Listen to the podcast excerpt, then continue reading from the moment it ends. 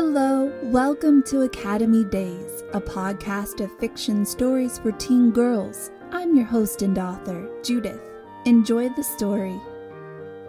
Academy Days, Episode 13 Villette Hill. Carmen Oliver stopped her chair in the ECA lobby and peered through the foggy mist of rain outside to see if her mom had arrived yet. A bus pulled to the curb, but her mom's van wasn't in view. What else does your mom know how to make that Miss Mallory doesn't? she asked Ira, moving out of the way of the bus riders. I don't know. Why? Carmen pulled a hooded sweatshirt from her backpack. Oh, you know. Someone once told me that food talks, and I think we need to talk to Hope Mallory Sawyer. She tugged the sweatshirt over her head, avoiding any look of triumph that might be on Ira's face. But as soon as her head popped through the top of the hoodie, there was the grin that said he'd won an argument and knew it. Yeah, yeah, I've heard that, he said, shoving his hands into his pockets. Wonder where. It sounds so witty and intelligent. Mickey Mouse, maybe? Carmen said. Ira shook his head. No, Einstein, definitely Einstein. Carmen spotted her mother's van and pulled her hood up over her hair. Baby Einstein, you mean? she said, and hit the automatic door button. Whoever the conceited soul was, see what you can do, Ira. You know, talk to somebody who could talk to somebody else. We need a visit to Villette Hill. We don't have to know what that message means to do our history report, Ira said. And who says Hope Sawyer would know anything anyway? Carmen stopped in the open doorway, where rain misted in under the portico overhang. I just can't get away from it. It sounds so sad. Anyway, maybe the answer will affect our report more than we know. Ira caught the open door as it began to ease back towards Carmen. Okay, I'll see what I can do. Thanks, Ira, Carmen said, and passed into the pouring rain. Carmen's mom splashed around the van and grabbed the wheelchair as Carmen climbed into the van. The wind picked up and practically slammed Carmen's passenger door closed just as she pulled her foot into the vehicle. Mom catapulted into the driver's seat a minute later. Yuck! She swiped streams of water from her face with the arm of her sweater. Carmen rummaged in the glove box and found some brown restaurant napkins. Here, she said, handing them over. I wish I didn't have to go back to work tonight, Mom said, as she finally pulled into the road and headed towards Riverside Trailer Park. I don't like driving in the rain at night, and you'll have to tend the buckets on your own. Carmen focused on stuffing the car manual and seventy other odds and ends back into the glove box. I'll be okay, she said. I know. Mom squinted as a truck roared past, sending up a swash of muddy wet. But you've been down lately, and I wanted to be home tonight to help you study for that Spanish test. I think I've got it. Okay. How's your ankle? Fine. You have a physical therapy session Friday. Make sure to have your therapist check it out. Did you turn in your appointment note to Mrs. Cowan? Yes. Carmen adjusted her seat to recline slightly and closed her eyes. How's the pain level in your joints? Carmen shrugged. Probably a three. She leaned forward and punched the radio button. A call in show was on, complete with someone's muffled crying and sympathetic coos from the show host. Carmen flipped through the channels. How much have you been using your wheelchair at school these days? Mom asked.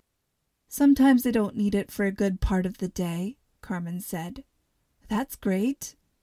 Mom turned onto the road that led along the river, a dull gray gash in the changing colors of fall. Carmen nodded, fiddling with the tuner dial. What's wrong, Carmen? Mom said over the montage of rock, pop, and gospel. I can't find anything interesting, Carmen said. I mean, why aren't you talking to me? I'm answering all your questions. For a second, Carmen met her mom's eyes, then looked away. Mom blew out a breath. I'd rather a chat with my daughter than a one sided inquisition. Carmen leaned back in her seat again, leaving some kind of modern synth score to slide through the speakers at weird musical angles. I could have played this on my keyboard when I was seven, Mom mumbled, but she didn't change it. The music sank to an aimless drift under the pattern of the windshield wipers. Hours later, Carmen listened to the sound of water droplets falling into about half a dozen containers situated throughout the trailer. In the middle of conjugating a Spanish verb, she realized she was listening, straining to hear notes in the random pink and ponk of droplets hitting metal and plastic. She squeezed her eyes shut against the constant indoor drizzle and searched for a reason to smile. But she couldn't find one. Thursday evening, Carmen waited at the end of the sidewalk in front of her trailer. Flamingo lawn ornaments flanked her on either side, some with beaks raised, others with beaks lowered, two with necks arched to form a heart. Each flamingo stood on one leg as if it were an unquestioned flamingo life standard. Carmen hated them, hated that Ira was going to drive up her street and see them from a block away. It was bad enough that he had to see her neighborhood at all. She slung her jacket over the head of the nearest bird. There, she said, be a coat rack, something useful. Will you be back by six? Carmen's mom called from the trailer stoop. Carmen shrugged. Probably. Mom came down the sidewalk and removed the jacket from the flamingo. Poor Archie. Nana had named all the flamingos as if they were a real flock of pets. Mom insisted on remembering every single name. Carmen pointed at Archie. I think he's the ugliest one of them all. Look at his bulgy eye. Maybe he needs sunglasses. I'll look for some online. Mom, you wouldn't. Carmen snatched back her jacket and buried her face in it. I think I'm going to run away. Mom laughed. But I'm making beef empanadas for supper. Nana's recipe for beef turnovers was one of Carmen's favorites. She pulled her face out of her jacket and pushed strands of her black hair out of her eyes. Fine. I'll come home for supper and then run away. Deal. And invite Ira in to eat if you want.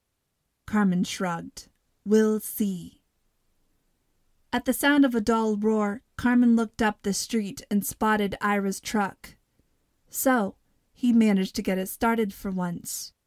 Hopefully, it could climb Valette Hill without stalling. She took a deep breath. Maybe Ira wouldn't notice the flamingos. He was oblivious about other things. Why not lawn ornaments?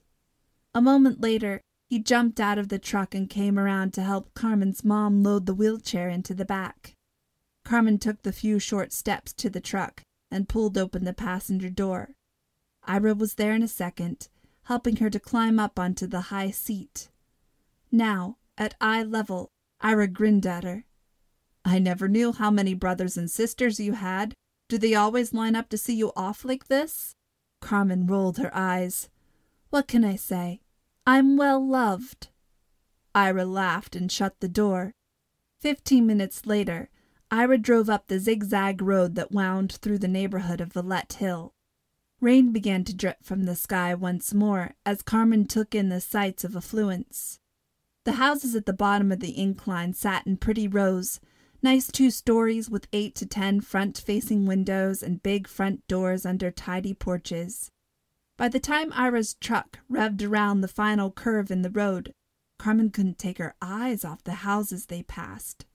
Three stories tall, with columns, porches, gables, gated driveways, stone walls, and statuary. The houses were unbelievable when compared with the rectangular boxes Carmen and her neighbors lived in. Are you sure she said we could come? Carmen asked. Are you sure she's Miss Mallory's great aunt? You read the newspaper article too, Ira said. Hope Mallory married into the Sawyers of Sawyer Garments. And didn't you get all that Ancestry.com info I emailed you? Hope Mallory had a brother and two sisters. The sisters never had children, but the brother, Robert, I think, married a French woman, can't remember her name, But Robert and his wife moved back to France, where they had a family. Then, I don't know how you keep all of this stuff in your head, Carmen moaned, pulling a notebook out of her shoulder bag. Okay, here. Robert and his wife had a son, Garrett, and he is our Miss Mallory's dad and Mrs. Hope Sawyer's nephew. Carmen tapped the notebook. I bet all that French heritage is where Miss Mallory got her cooking skills. I love her cooking skills, Ira said. Carmen put the notebook away. Your mom and Miss Mallory talked to Mrs. Sawyer? Carmen said. You're sure she's okay with us coming? Ira glanced over at her as he pulled to a stop in front of a gate. Trust me, it's all good. He leaned out the window and spoke into a little speaker. A moment later, the gate opened, and he drove up the driveway and parked. Carmen opened her door and climbed down from the truck. She considered leaving her chair behind, but the joints in her legs felt stiff and achy today. Are we going to just ring the doorbell? she asked as they went towards the front entrance. Ira gave her another look. Yes, why are you so nervous about this? Carmen waved at the double doors with a fan window above. The light of a high chandelier glittered from inside, revealing the curve of a wide staircase. It's just not my neighborhood. She's just a normal old lady, trust me. She gave my mom a candle that smelled like a funeral home for her birthday, and an ugly bird ornament for Christmas. Ira reached forward and touched the doorbell. A strum of chimes rolled and ebbed away. I just hope she doesn't think we're being nosy, Carmen said. A woman in a black skirt and white sweater opened the front door and beckoned Ira and Carmen inside. You must be the son and friend Mrs. Winters requested Mrs. Sawyer to see. I'm Edie, the housekeeper. You're Ira? She held out a hand to Ira. And you must be Carmen. Can you fit your chair through, or should I open the other door? she asked. Carmen easily managed through the wide opening. She's in the solarium, the sunroom. This way. Carmen let Ira go first and took a second to glance around the front hallway and into the open doorways on either side. Both led into spacious sitting rooms. Her whole trailer could have fit within the length of one of those rooms and the entry. The sunroom sat in semi darkness. Huge pine trees blocked the sharpness of the lowering sun. An old woman, Mrs. Hope Mallory Sawyer, lay on a daybed, a knitted blanket over her legs. Turn on some lights, Edie. Good evening, Ira, Carmen.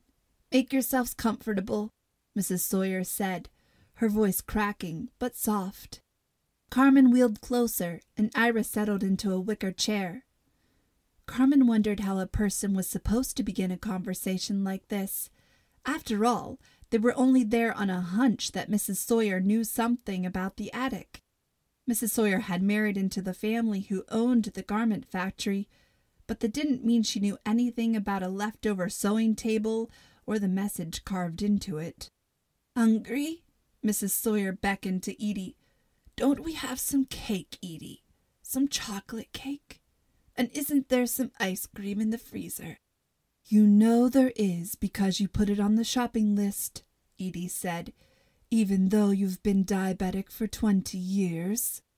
Mrs. Sawyer tucked her blanket more closely around her legs. Don't talk back, Edie. Edie rolled her eyes and left. She was offering them cake. That must mean she was nice. Still, Carmen hoped Ira would be the one to explain why they were here. I keep telling Philippa she ought to bring some of the students here and do a cooking class in my kitchen. You should see my kitchen. It's where Philippa cooks when she wants to feel especially inspired. Mrs. Sawyer held out a box of chocolates. Have something while you wait for the cake. Philippa, Miss Mallory's first name. Thank you, Carmen said, watching as Ira pulled the graph of chocolate flavors out of the box and studied it. She supposed it was up to her to get to the point. Mrs. Sawyer, Ira and I are doing a school project on the history of the ECA building. We knew it used to be some kind of factory, but the other week we found out that it was actually once Sawyer Garments and owned by your father in law. We wondered if you could tell us a little more, you know, kind of an insider's viewpoint. Mrs. Sawyer nodded slowly. Yes, Philippa told me you'd been up in the attic. Carmen breathed a sigh of relief, asking about the message and why the attic was left locked in time would be less awkward now, though Carmen wasn't sure she should bring up the increased salary recorded in the payroll ledger. Let me tell you one thing I learned from marrying into the Sawyer family. Mrs. Sawyer sat up straight. Marriage ought to be based on love and mutual respect. You two remember that. Everything else crumbles if love and respect don't hold it up. She stared hard at Carmen.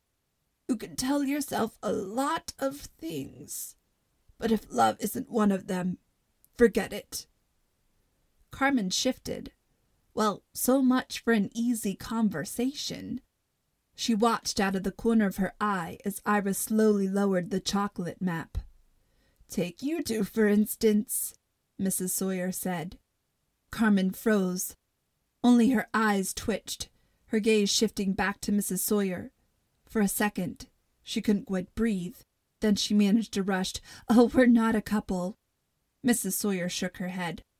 I was seventeen when I started going steady with Harvey Sawyer. I was married two years later. She smoothed the blanket again. He liked me because I was pretty and kind of stupid. Oh, Mrs. Sawyer! Carmen reached out and patted the old lady's hand. You seem nice to me. Well, he told me he'd give the girls at the factory a raise as a wedding present to me, and that he'd fix up the rooming houses where many of them boarded. He even told me he'd lowered the daily quota. And then he showed me his house. Oh, not this house. His house was down by the river, with a rolling lawn and a boathouse. My eyes were full, and I thought I'd be doing the girls a favor to boot. Carmen really wished Ira would say something now. This was way too personal. Not at all what they would put into a school history report. How could they get back to the factory building? So I married him. Mrs. Sawyer motioned with her hands, palms up and none of his promises for the girls were fulfilled. That's. Carmen searched for a word that wouldn't sound rude. Very difficult. She reached out and took Mrs. Sawyer's hand. But I doubt they hold it against you. I mean, it was so long ago.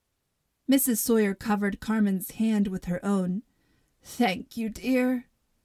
She gazed out towards the towering pine trees a tear slipped down her cheek. But two of those girls were my sisters. He moved them to another factory, another town.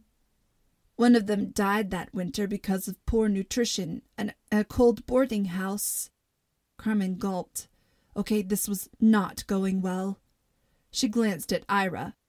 He had a shell shocked expression on his face and held the box of chocolates, the sides caving in under his grip.